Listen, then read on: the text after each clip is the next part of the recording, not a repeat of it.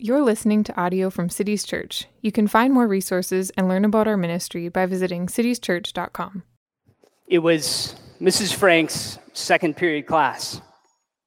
She was stern, but she was a kind woman, and I liked her.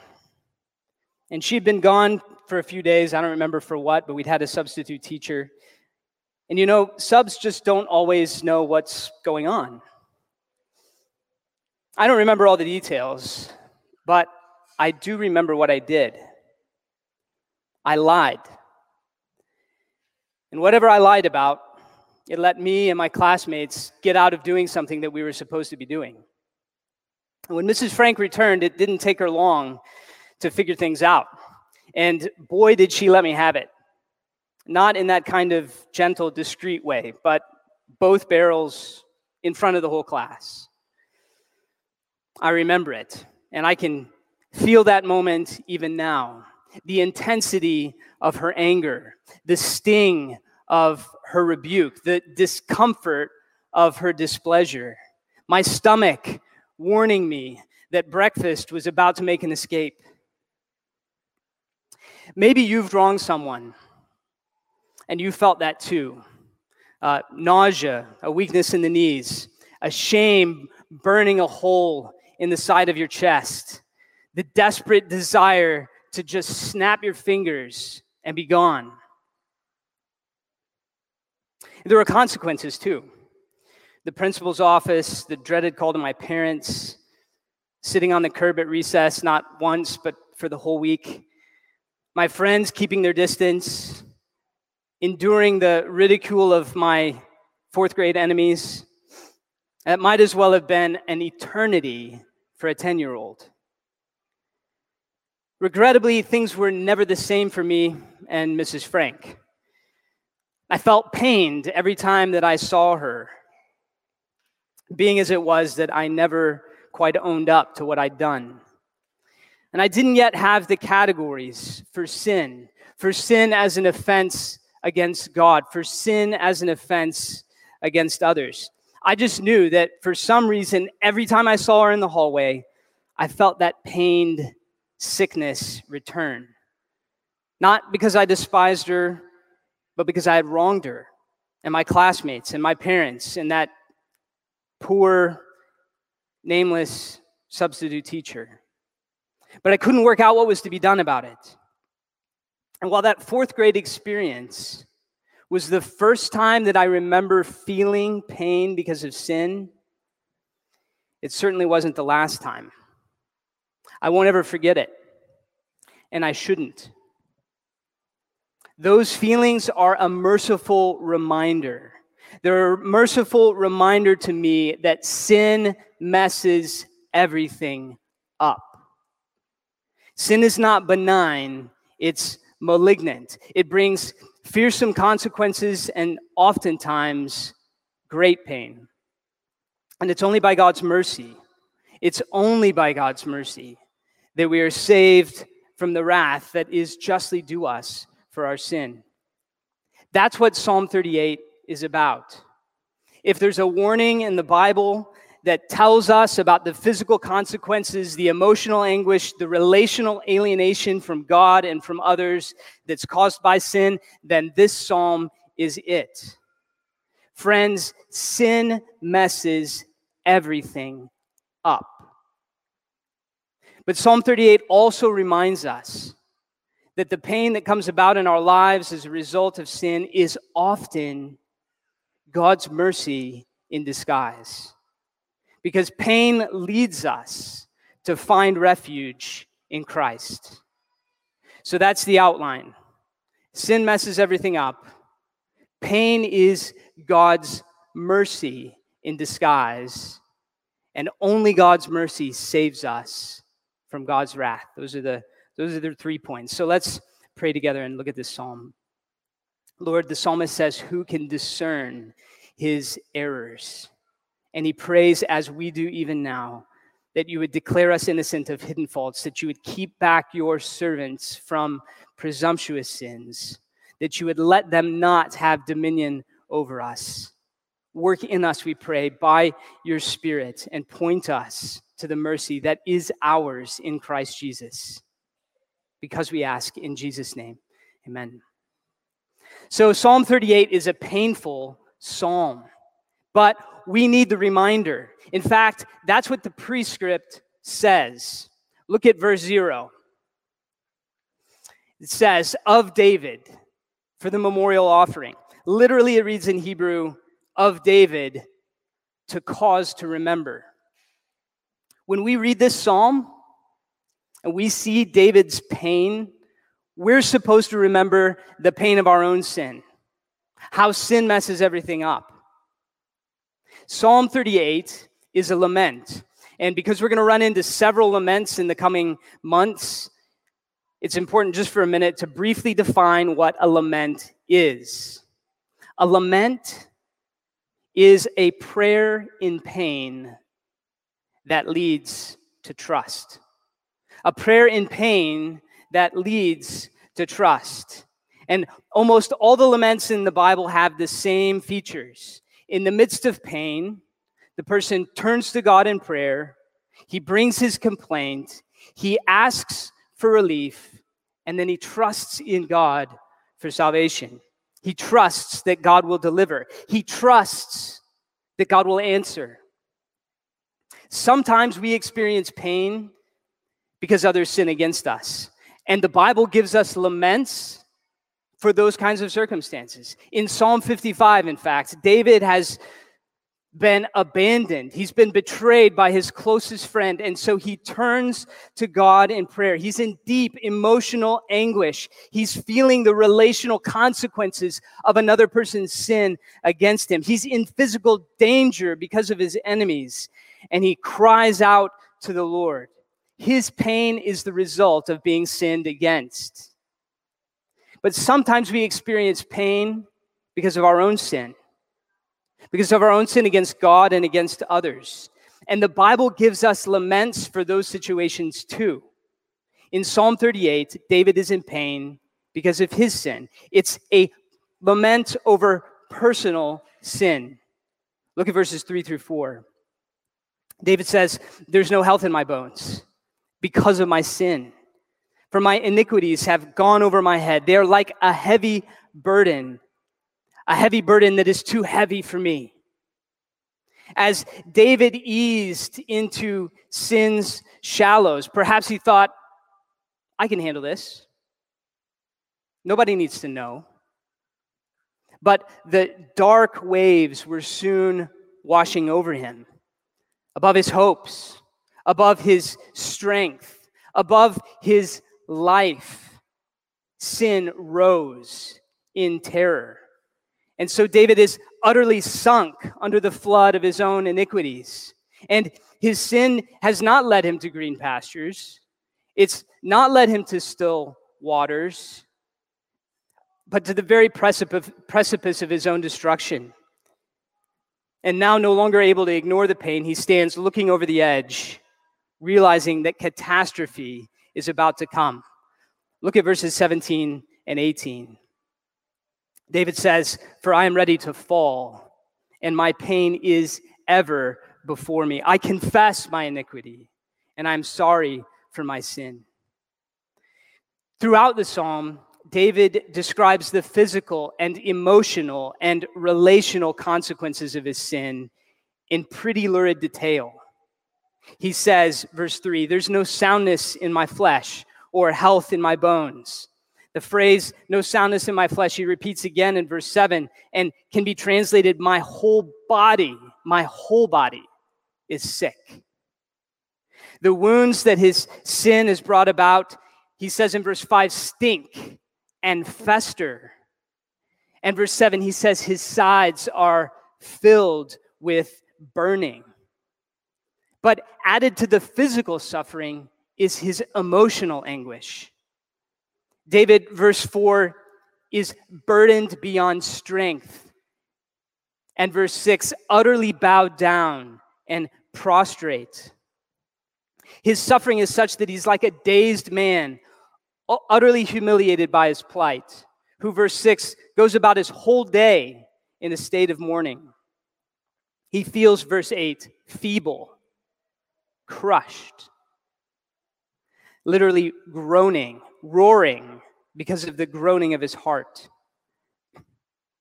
Not only is he in physical and emotional pain, sin has alienated him from his closest relationships. Look at verse 11. My friends and companions stand aloof from my plague, and my nearest kin stand afar off. His enemies, verse 12, are watching. They're ready to seize the advantage. They say that he is ruined. The wicked, verse 20, even say that this suffering has come about him because he follows after God. Essentially, they're saying that this punishment, this pain, is punishment from the Lord. And this is what you get when you follow after the Lord. The physical, emotional, and relational consequences of his sin have so deadened his soul that David is nearly useless to himself and others. Look at verses 13 through 14. I am like a deaf man, and I do not hear, like a mute man. I cannot open my mouth. Truly, I am like a man who cannot hear, and whose mouth can make no reply. Friends, don't be fooled. You may be tempted to think that your secret sin has little effect on your life or on the life of others. But this is what sin really does. When we cultivate sin in the garden of our soul, like a wicked weed, it spreads its branches and chokes out our spiritual life. And there are no exceptions. And Psalm 38 is a warning, a warning of dire consequences for personal sin. Sin messes everything up.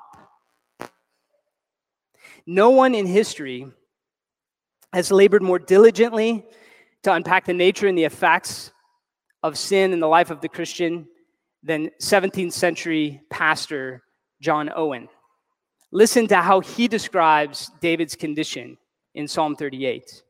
He says, If sin has lain long, corrupting in your heart, if you have suffered it to abide in power and prevalency, without attempting vigorously the killing of it and the healing of the wounds that you received by it for some long season, your sickness is deadly. Have you permitted worldliness, ambition, greediness, or uncleanliness to defile your heart with vain and foolish and wicked imaginations for many days? So was the case with David. When a lust has lain long in the heart, corrupting, festering, infecting, it brings the soul to a woeful condition.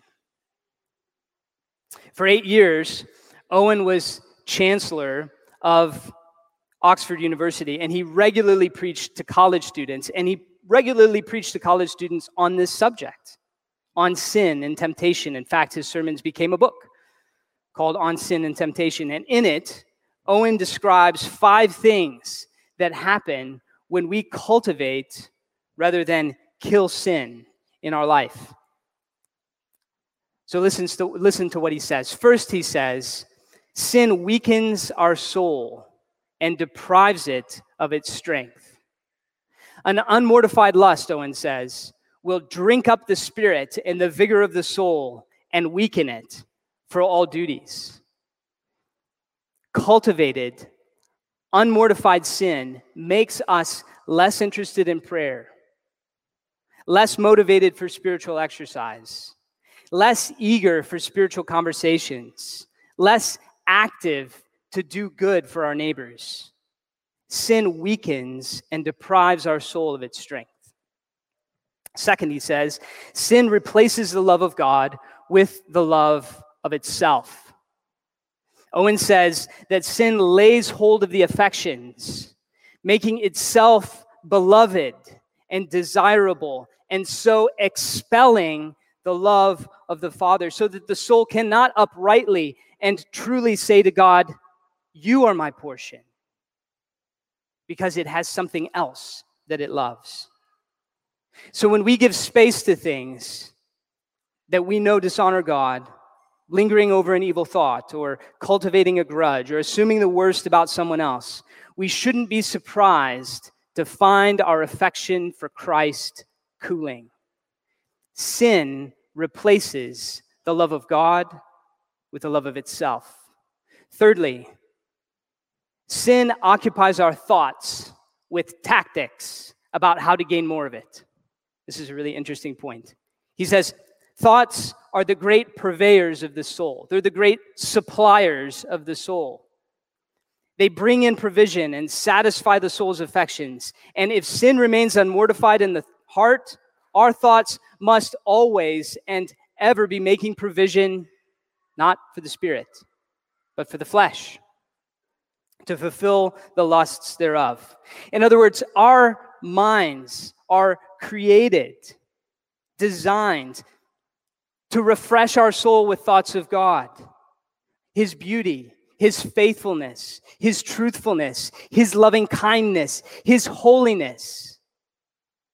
But sin chokes out these thoughts and occupies us in self centeredness and worldliness.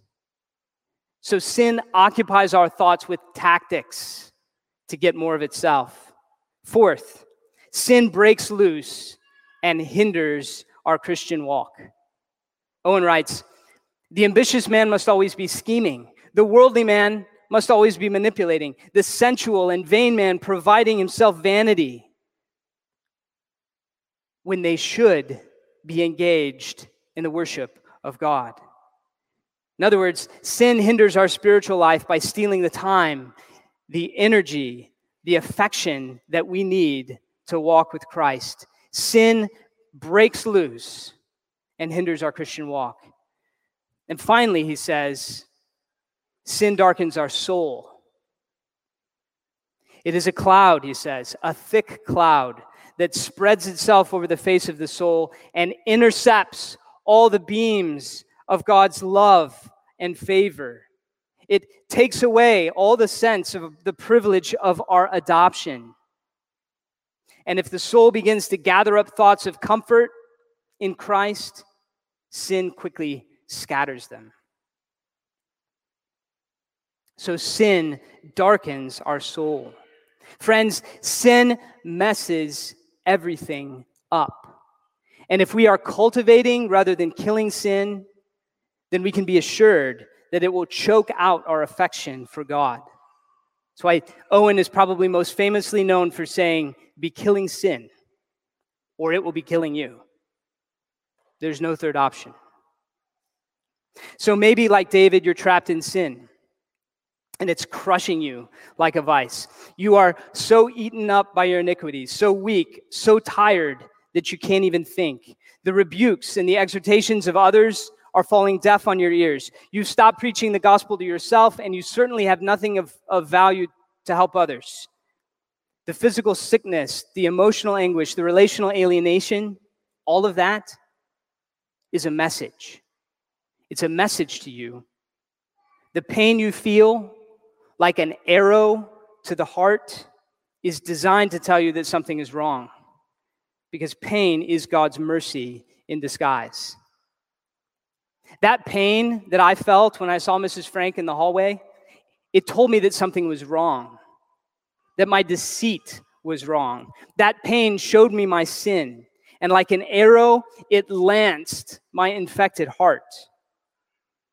Pain is God's mercy in disguise. And David knows that the pain that he's experiencing, the sickness that has overtaken him, has come from the Lord. Look at verse 1. O Lord, rebuke me not in your anger, nor discipline me in your wrath. For your arrows, your arrows have sunk into me, and your hand has come down on me. The suffering that David is experiencing has come from the Lord. It is Yahweh's arrows that have pierced him. It is Yahweh's hand that is resting heavily on him. Sometimes it feels, friends, like God is killing us. The pain that we feel because of our own sin or because of the sins of others can tear at our very heart. We feel as though we are under attack, trembling under a barrage of arrows. But God is an expert marksman. He doesn't shoot to kill us, He shoots to kill what is in us. His arrows are painful, but that pain is His mercy in disguise. The author of the letter to the Hebrews tells us that God's corrective discipline in our lives is an evidence that we are his sons and daughters. Listen to Hebrews 12, verses 7 through 11. God is treating you as sons. If you were left without discipline, then you would be illegitimate children and not sons. We have had earthly fathers who disciplined us, and we respected them. Shall we not much more be subject to the Father of spirits and live? For our earthly fathers disciplined us for a short time as seemed best to them, but He disciplines us for our good, that we may share in His holiness.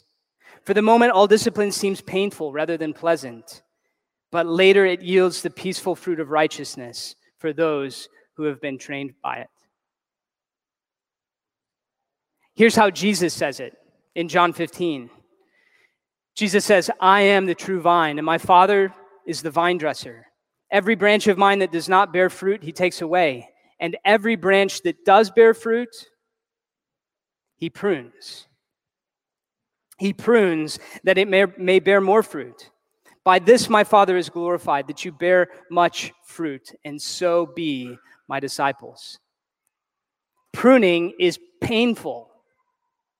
A skilled gardener cuts off way more than novice gardeners thinks he should. Pruned vines look sore, but stripped of wanton growth, they grow strong and fruitful. And God's arrows, sunk deep into the heart of our sin, kill what would kill us. They destroy what replaces our affection and eats up our time and darkens our soul. Spurgeon writes In truth, God shoots at our sins rather than us. And those who feel his sin killing shafts in this life shall not be slain with his hot thunderbolts in the next. Friends, make no mistake, God is angry over sin. Sin deludes, it deafens, it debilitates, and it destroys. At the very heart of sin is the elevation of created things over creator who is blessed forever. Sin is being satisfied with the shadow rather than the substance. It's choosing earthly life on our terms rather than eternal life on the terms of the one who created us, who created us for himself, to know him, to love him, to delight in him, to be with him for eternity. Sin promises what only God has the power to give. Sin is a cheat, it's a defrauder, it's a beguiler. But God is all hope, is all joy, is all comfort, is all peace, is all satisfaction. So when we feel his sin piercing arrows, painful as they are, we know that his corrective discipline is saving us from eternal wrath because he has, in fact, fixed a day on which he will judge the world in righteousness. And so, if this morning you are suffering under sin, you're suffering unrepentantly under sin because you don't know Jesus. Hear what Paul tells us Behold, now, now is the favorable time. Today is the day of salvation. We implore you on behalf of Christ, on behalf of Christ Jesus, be reconciled to God. For our sake, he made him who knew no sin to become sin in order that we might be the righteousness of God. Friends, if you don't know him, you can only find refuge in him. So, if this morning, do you feel David's pain? Your neglect of your spouse, the rude word you said to a hurting brother, the unethical compromise you made at your workplace, the website that you looked at that you shouldn't have, the growing resentment against your dad or your brother or your sister or your mother or a close friend, a, a growing devotion to toys or to leisure or to winning or to independence. The pain that you feel, that dart that you feel, is God's mercy in disguise. Are you sick? Listen to me very carefully. Not every sickness is the result of sin. Okay? Not every sickness is the result of sin. But David is sick because of his sin. That's what he tells us. Sickness can be a result of sin. In fact, Paul tells the Corinthians in 1 Corinthians chapter 11 that the reason that some of them are sick and that even some of them have died is because of their sin. In fact, the Lord can and does discipline us through sickness. Listen to James chapter 5 verses 13 through 15. Is any of you suffering? Let him pray. Is anyone cheerful? Let him sing praise. Is anyone among you sick? Let him call for the elders of the church and let them pray over him, anointing him with oil in the name of the Lord. And the prayer of faith, now listen, the prayer of faith will save the one who is sick, and the Lord will raise him up. And if he has committed sins, he will be forgiven. In other words, James clearly believes that there's situations where sickness has come about because of sin. And so, while not every sickness is the result of sin, every sickness in our lives, every sickness in our lives is an opportunity, is a call for self examination. We should ask, Lord, is there anything that needs to be brought into the light? James goes on to say, Therefore, confess your sins to one another and pray for one another in order that you may be healed. So don't ignore the pain, don't ignore the sickness, because God wounds to heal, God afflicts to restore. Pain is God's mercy in disguise. And finally, only the mercy of God can save us from the wrath of God. David tells us that he's in pain because of his sin. And what does he do? He doesn't promise to do better. He doesn't plead the merits of an otherwise righteous life. He doesn't try to find relief in entertainment or work or self harm or sex. In his pain, he turns to God for salvation. Only the mercy of God can save him from the wrath of God. Rather than murmuring to himself or grousing to a friend or venting his spleen on social media, he brings his complaints to God Lord, Lord, do not continue rebuking me in your anger or disciplining me in your wrath. You, O Lord, for you I wait. It is you, O Lord my God, who will answer. David knows that God has afflicted him that God's arrows have pierced him, that God's hand rests heavy on him. And David also knows that pain is God's mercy in disguise, prompting him to go to the only place where help can be found. And so he unburdens his heart before the Lord. Verse 18 I confess my iniquity. I am sorry for my sin. He confesses and he trusts. Look at verse 21 and 22. Lord, do not forsake me. Oh my God, be not far from me. Make haste to help me. O Lord, my God, my salvation. Verse 15, but for you, O Lord, do I wait. It is you, O Lord, my God, who answer. David's prayer in pain leads to trust. When we recognize our sin and our need for help, we turn in faith to the only one who can help, to the one who has promised us that when we sin, we have an advocate with the Father Christ Jesus, the righteous, who died for our, who is a propitiation for our sin, and not for our sins alone, but for the sins of the whole world. The pain we feel is God's mercy in disguise. It prompts us to examine ourselves, to remember that we belong to God, to confess and to make war against sin in our lives. And it reminds us that salvation from sin is found only in the mercy of God in Christ Jesus our Lord. And so, in closing, I want to speak specifically to two people this morning. If you are a struggling sinner who feels discouraged, by your slow progress in your battle against sin, remember that the Lord God, the creator of heaven and earth, is on your side. He has called you before the foundation of the earth to be his son or daughter. He loves you with an enduring and an immeasurable love. And at the cross, he secured you forever by the blood of Jesus Christ. His righteousness is yours. His victory over sin and death is yours. His sanctifying, comforting, empowering spirit is yours.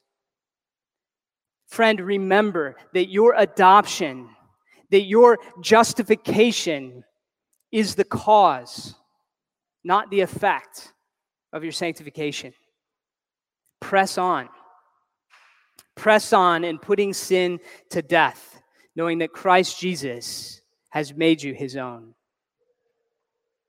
And if you're sitting here this morning thinking, Ryan, you have no idea, you have no idea what I've done. I've done unspeakable things. There's no way that God can accept me. Or I've walked away from Christ and I'm, I'm too far gone. If that's you, friend, Listen closely. The pain you feel this morning is God's mercy.